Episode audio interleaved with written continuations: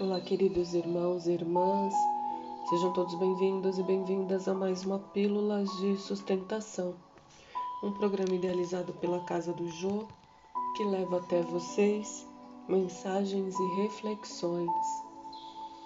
E a mensagem de hoje é fé, mas os cuidados deste mundo, os enganos das riquezas e as ambições de outras coisas entrando, sufocam a palavra que fica infrutífera.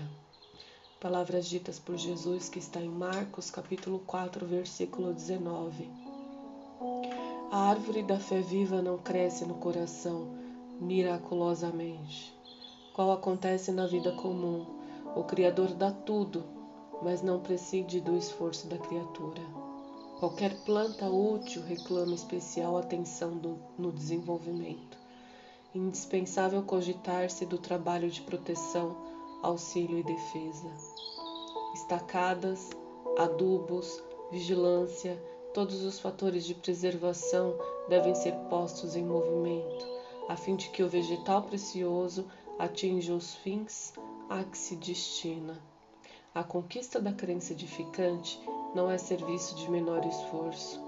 A maioria das pessoas admite que a fé constitua milagrosamente a auréola doada a alguns espíritos privilegiados pelo favor divino.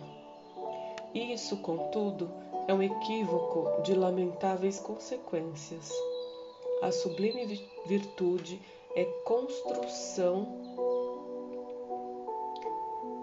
A sublime virtude é construção do mundo interior, em cujo desdobramento cada aprendiz funciona como orientador, engenheiro e operário de si mesmo. Não se faz possível a realização quando excessivas ansiedades terrestres de parceria com enganos e ambições inferiores torturam o campo íntimo à maneira de vermes e malfeitores atacando a obra. A lição do Evangelho é semente viva. O coração humano é receptivo tanto quanto a terra. É imprescindível tratar a planta divina com desvelada ternura e instinto energético de defesa.